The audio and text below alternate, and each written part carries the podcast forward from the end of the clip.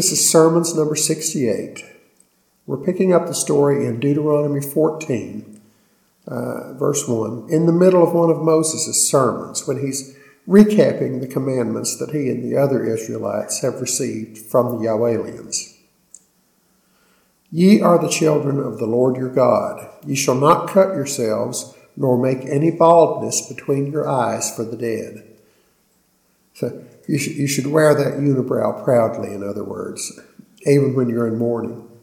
For thou art an holy people unto the Lord thy God, and the Lord hath chosen thee to be a peculiar people unto himself above all the nations that are upon the earth. Now we'll get into how this choice was made later on in Deuteronomy. I think it'll be interesting. Thou shalt not eat any abominable thing. Then it goes into uh, which beasts are clean, which are unclean. We've been over all this before, so we won't uh, spend too much time on that. These are the beasts which ye shall eat the ox, the sheep, and the goat, the hart, and the roebuck, and the fallow deer, and the wild goat, and the pygarg, and the wild ox, and the chamois and every beast that parteth the hoof, and cleaveth the cleft into two claws, and cheweth the cud among the beasts, that ye shall eat. Nevertheless, these ye shall not eat of them that chew the cud, or of them that divide the cloven hoof, as the camel, and the hare, and the coney, for they chew the cud, but divide not the hoof. Therefore they are unclean unto you and the swine, because it divideth the hoof, yet cheweth not the cud. It is unclean to you. Ye shall not eat of their flesh, nor touch their dead carcass. Now, we've been over all this before as to, you know, why they would come up with um, these easy ways of determining which animals were edible and which were not. It had nothing in particular to do with. Uh, the fact that they had cloven hooves or not, or chewed the cud or not, except that set theory allowed the Yahwelians to distinguish the safe foods from the unsafe foods. These ye shall eat of all that are in the waters, all that have fins and scales shall ye eat. And whatsoever hath not fins and scales you may not eat, it is unclean unto you. Of all clean birds ye shall eat. And these are they of which ye shall not eat the eagle, and the ossifrage, and the osprey, and the glede, and the kite, and the vulture after his kind, and every raven after his kind, and the owl, and the nighthawk, and the cuckoo, and the hawk after his kind, the little owl, and the great owl, and the swan, and the pelican, and the gier eagle, and the cormorant, and the stork, and the heron after her kind, and the lapwing, and the bat. And every creeping thing that flieth is unclean unto you, they shall not be eaten. But of all clean fowls you may eat. Ye shall not eat of anything that dieth of itself. Thou shalt give it unto the stranger that is in thy gates, that he may eat it, or thou mayst sell it unto an alien for thou art an holy people unto the Lord thy God. Now, it only makes sense, and we've been over this before, that if an animal dies, you know, it was probably sick and it might carry some disease, so you wouldn't want to eat it yourself. But, you know, you can feed it to your foreign guests or, or sell it to foreigners. That'd be okay. Thou shalt not seethe a kid in his mother's milk. Thou shalt truly tithe all the increase of thy seed, that the field bringeth forth year by year. In other words, don't cheat on your income tax. And thou shalt eat before the Lord thy God, in the place which he shall choose to place his name there, the tithe of thy corn, of thy wine, and of thine oil, and the firstlings of thy herds and of thy flocks that thou mayest learn to fear the Lord thy God always. And if the way be too long for thee, so that thou art not able to carry it, or if the place be too far from thee, which the Lord thy God shall choose to set his name there, when the Lord thy God hath blessed thee, then thou shalt turn it into money, and bind up the money in thine hand, and shalt go unto the place which the Lord thy God shall choose, and thou shalt bestow that money for whatsoever thy soul lusteth after, for oxen, or for sheep, or for wine, or for strong drink, or for whatsoever thy soul desireth. And thou shalt eat there before the Lord thy God, and thou shalt rejoice, thou and thine household. And the Levite that is within thy gates, thou shalt not forsake him, for he hath no part nor inheritance with thee. At the end of three years thou shalt bring forth all the tithe of thine increase the same year, and shall lay it up within thy gates. And the Levite, because he hath no part nor inheritance with thee, and the stranger, and the fatherless, and the widow which are within thy gates, shall come, and shall eat and be satisfied, that the Lord thy God may bless thee in all the work of thine hand which thou doest. And that's the end of chapter 14. Chapter 15. At the end of every seven years thou shalt make a release. And this is the manner of the release. Every creditor that lendeth aught unto his neighbor shall release it. He shall not exact it of his neighbor or of his brother, because it is called the Lord's release. Now, I don't remember this from before. I, remember about the Jubilee years, which came uh, after every seven times seven years, when all debts were forgiven. But that came around only once every 50 years. So, you know, you could plan your mortgage rates and so on based on that. You know, you'd know how many years you were going to be paid. So, but you know, every seven years is just too often to be workable. Seems to me. I don't know if this is a later error or what that crept in. It makes it too easy to game the system.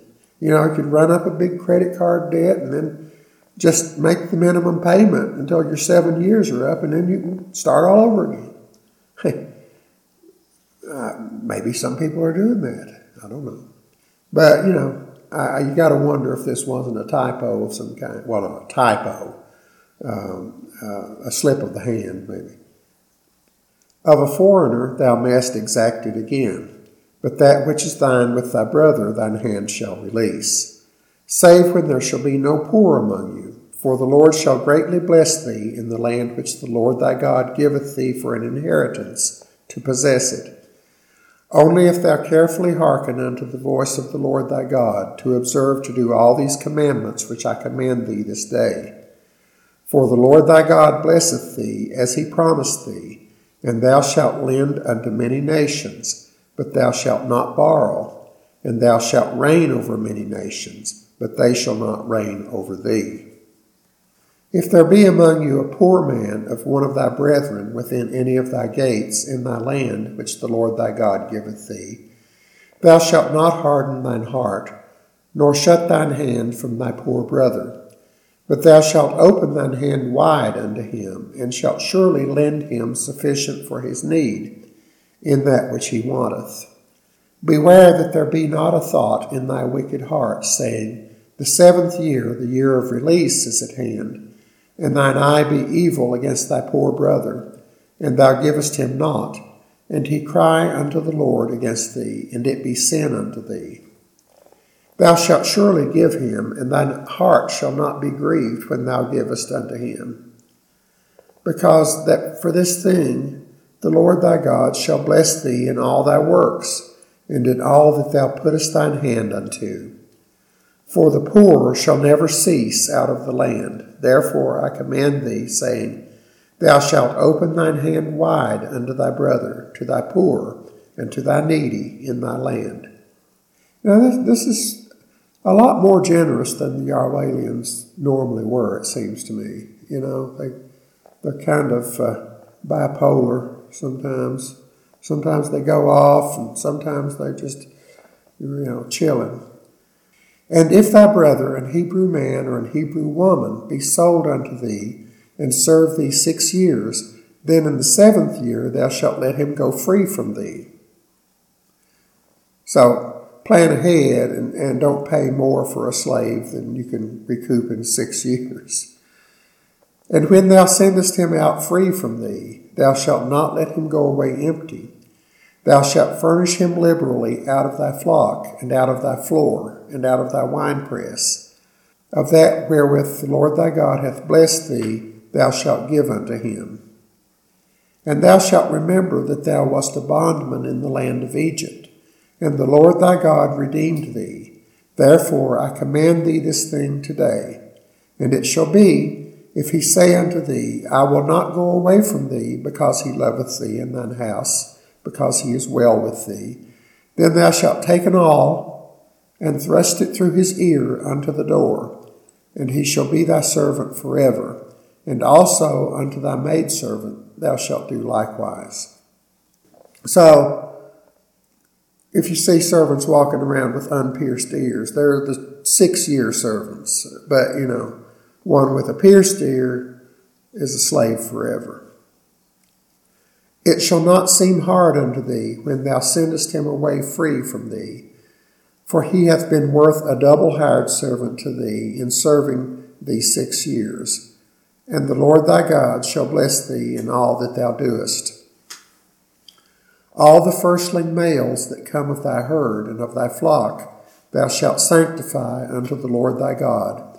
Thou shalt do no work with the firstling of thy bullock, nor shear the firstling of thy sheep. Thou shalt eat it before the Lord thy God year by year in the place which the Lord shall choose, thou and thy household. And if there be any blemish therein, as if it be lame or blind or have any ill blemish, thou shalt not sacrifice it unto the Lord thy God. Thou shalt eat it within thy gates. The unclean and the clean person shall eat it alike, as the roebuck and as the hart. Only thou shalt not eat the blood thereof, thou shalt pour it upon the ground as water. So drain that blood and uh, cook your meat thoroughly. Uh, you know, I prefer medium well myself. Uh, I guess that's healthier. And that's the end of chapter 15. Chapter 16. Observe the month of Abib, and keep the Passover unto the Lord thy God. For in the month of Abib the Lord thy God brought thee forth out of Egypt by night. Thou shalt therefore sacrifice the Passover unto the Lord thy God of the flock and the herd in the place which the Lord shall choose to place his name there. Thou shalt eat no leavened bread with it. Seven days shalt thou eat unleavened bread therewith, even the bread of affliction. For thou camest forth out of the land of Egypt in haste you know, you didn't have time to put the yeast in and let it rise, in other words, that thou mayest remember the day when thou camest forth out of the land of Egypt all the days of thy life. And there shall be no leavened bread seen with thee in all thy coast seven days, neither shall there anything of the flesh which thou sacrificest the first day at even remain all night until the morning. Thou mayest not sacrifice the Passover within any of thy gates which the Lord thy God giveth thee, but at the place which the Lord thy God shall choose to place his name in, in, in the designated holy places, in other words. There thou shalt sacrifice the Passover at even, at the going down of the sun, at the season that thou camest forth out of Egypt. And thou shalt roast and eat it in the place which the Lord thy God shall choose, and thou shalt turn in the morning and go unto thy tents. Six days thou shalt eat unleavened bread, and on the seventh day shall be a solemn assembly to the Lord thy God. Thou shalt do no work therein. Seven weeks shalt thou number unto thee Begin to number the seven weeks from such time as thou beginnest to put the sickle to the corn. And thou shalt keep the feast of weeks unto the Lord thy God with a tribute of a freewill offering of thine hand, which thou shalt give unto the Lord thy God, according as the Lord thy God hath blessed thee. And thou shalt rejoice before the Lord thy God, thou and thy son, and thy daughter, and thy manservant, and thy maidservant, and the Levite that is within thy gates, and the stranger, and the fatherless, and the widow that are among you, in the place which the Lord thy God hath chosen to place his name there. And thou shalt remember that thou wast a bondman in Egypt, and thou shalt observe and do these statutes. Thou shalt observe the Feast of Tabernacles seven days. Tabernacles being the uh, designated holy places that were mentioned before. After that thou hast gathered in thy corn and thy wine, and thou shalt rejoice in thy feast, thou and thy son, and thy daughter, and thy manservant, and thy maidservant, and the Levite, the stranger, and the fatherless, and the widow that are within thy gates. Seven days shalt thou keep a solemn feast unto the Lord thy God in the place which the Lord shall choose because the Lord thy God shall bless thee in all thine increase and in all the works of thine hands. Therefore thou shalt surely rejoice. Three times in a year shall all thy males appear before the Lord thy God in the place which he shall choose, in the feast of unleavened bread, and in the feast of weeks, and in the feast of tabernacles, and they shall not appear before the Lord empty. Now, Notice the males, adult males presumably, had to travel three times a year to appear before the Yahwelian assembly and bring tribute. That's what this is saying. Know, this is not just some sort of symbolic offering. This is an actual, you know, journey to bring tribute to um, the people that are ruling over you. Every man shall give as he is able, according to the blessing of the Lord thy God, which he hath given thee. Judges and officers shalt thou make thee in all thy gates, which the Lord thy God giveth thee throughout thy tribes, and they shall judge the people with just judgment. Thou shalt not rest judgment, rest, W R E S T.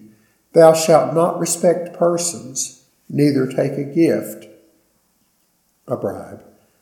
For a gift doth blind the eyes of the wise and pervert the words of the righteous.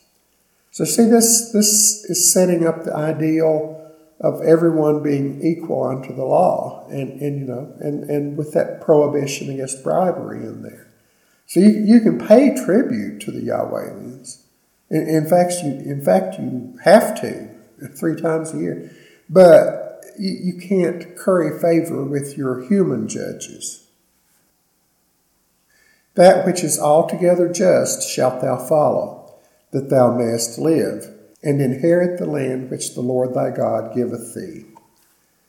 Thou shalt not plant thee a grove of any trees near unto the altar of the Lord thy God, which thou shalt make. Now, these would be the Asherah trees that we talked about a few episodes back. Neither shalt thou set thee up any image which the Lord thy God hateth. That's the end of chapter 16. Chapter 17. Thou shalt not sacrifice unto the Lord thy God any bullock or sheep wherein is blemish, or any evil favoredness for that is an abomination unto the Lord thy God. If there be found among you within any of the gates which the Lord thy God giveth thee, man or woman that hath wrought wickedness in the sight of the Lord thy God, in transgressing his covenant, and hath gone and served other gods and worshipped them, either the sun or moon or any of the host of heaven. now, this is odd uh, to talk about the sun, the moon, and other celestial bodies as gods. You know, I don't think we've seen that before. Uh, they've been talking about animate gods, you know, walking around on the earth, you know, um, traveling from place to place in their rocket ships or whatever they did it. This could be a later insertion maybe after it was forgotten that the other gods were also actual gods. They were gods to the same extent that the Yahwelians were. But anyway, uh, where was I? Uh, hath gone and served other gods and worshipped them, either the sun or moon or any of the host of heaven, which I have not commanded.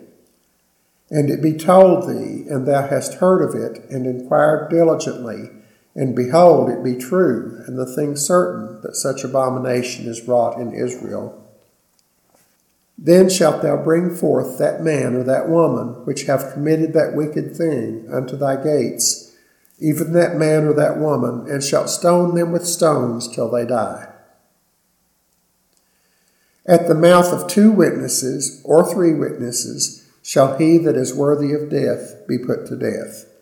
But at the mouth of one witness he shall not be put to death.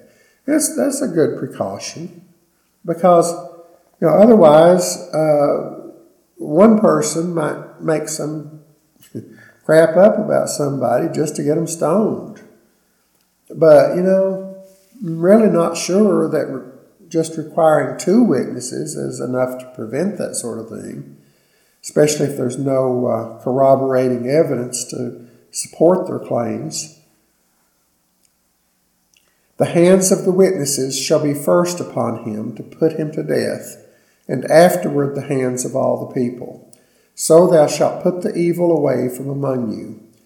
If there arise a matter too hard for thee in judgment between blood and blood, between plea and plea, and between stroke and stroke, being matters of controversy within thy gates, then shalt thou arise and get thee up into the place which the Lord thy God shall choose. And thou shalt come unto the priests the Levites, and unto the judge that shall be in those days, and inquire, and they shall shew thee the sentence of judgment.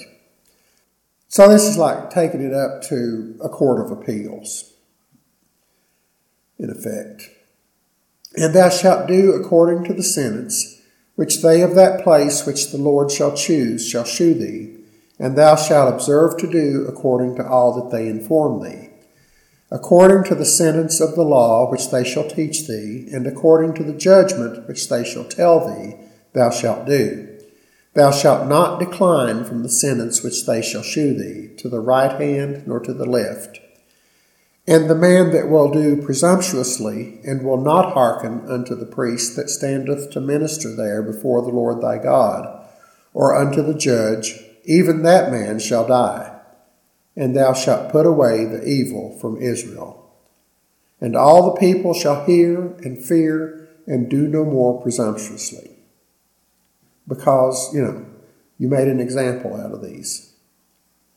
When thou shalt come unto the land which the Lord thy God giveth thee, and shalt possess it, and shalt dwell therein, and shalt say, I will set a king over me, like as all the nations that are about me, Thou shalt in any wise set him king over thee, whom the Lord thy God shall choose. One from among thy brethren shalt thou set king over thee. Thou mayest not set a stranger over thee, which is not thy brother. Now notice that phrase, the Lord thy God shall choose. In other words, the Yahwelians get to choose whatever Israelite becomes king, and then the Israelites set them up as king. You know, you've heard of the divine right of kings. They had those divine rights because they were divinely selected. They were selected by the gods. Now, that ended at some point when the um, gods moved on to. Uh, greener pastures, greener hills of other earths. But um, various monarchs down through the ages still insisted on being treated like they had been divinely selected, uh, including King James, the man that commissioned this translation of the Bible that we read from. You know, back before he became James I of England and Ireland, back when he was only James VI of Scotland, he wrote a treatise called The True Law of All Free Monarchies, in which he proclaimed that the king is, quote, the Lord of all gods, which is interesting terminology. If we consider that in the King James Version of the Bible, Yahweh was translated as the Lord, and Elohim is translated as either God or the gods. So, if we, uh, in effect, reverse engineer the King James English in the true law of all free monarchies uh, into what the original Hebrew might have been had it been in the original Hebrew, what James is saying is that the king is the Yahweh of all Elohim. Yahweh here indicating a successful God um, whose ancient religion didn't die out like most of the rest, you know, like Baals or Molochs or whoever.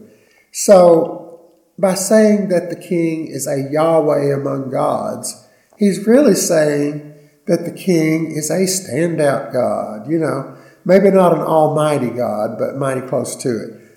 And you may think I'm being silly because you um, probably think that King James wouldn't have known anything about what Hebrew words were translated into what English words in his Bible.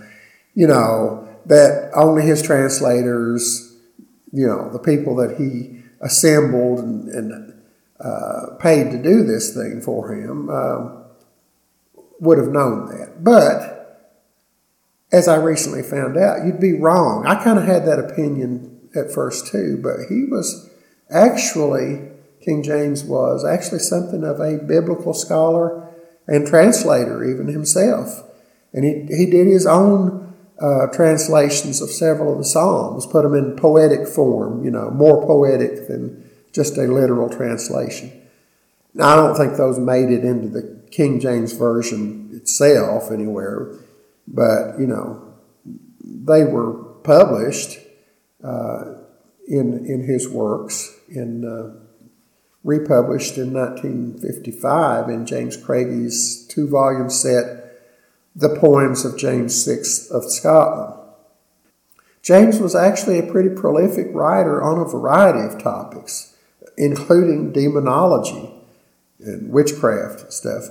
But, you know, we don't want to get too far afield. Let's get back to Deuteronomy. In verse 16, we're still talking about the king that's uh, chosen by the Yahweh Elohim. But he shall not multiply horses to himself, nor cause the people to return to Egypt, to the end that he should multiply horses. For as much as the Lord hath said unto you, ye shall henceforth return no more that way. So even a king with divine rights didn't have absolute authority. He, he was limited in his powers. There was a constitution of, sorts. Neither shall he multiply wives to himself, that his heart turn not away. You know, uh, it occurs to me that this didn't stop King Solomon, you know, as we found out back in the Kebra Nagast episodes. Neither shall he greatly multiply to himself silver and gold. Yeah, ditto that. And it shall be when he sitteth upon the throne of his kingdom that he shall write him a copy of this law in a book out of that which is before the priests, the Levites. And it shall be with him, and he shall read therein all the days of his life, that he may learn to fear the Lord his God, to keep all the words of this law and these statutes, to do them, that his heart be not lifted up above his brethren, and that he turn not aside from the commandment to the right hand or to the left to the end that he may prolong his days in this kingdom, he and his children in the midst of Israel. And that's the end of chapter 17. And uh, once again, we're out of time. So we'll uh, continue on, uh, starting with chapter 18 next time. Until then, keep the faith. Don't worship the sun or the moon, because that would be stupid. And uh, whatever you do, don't shave that unibrow.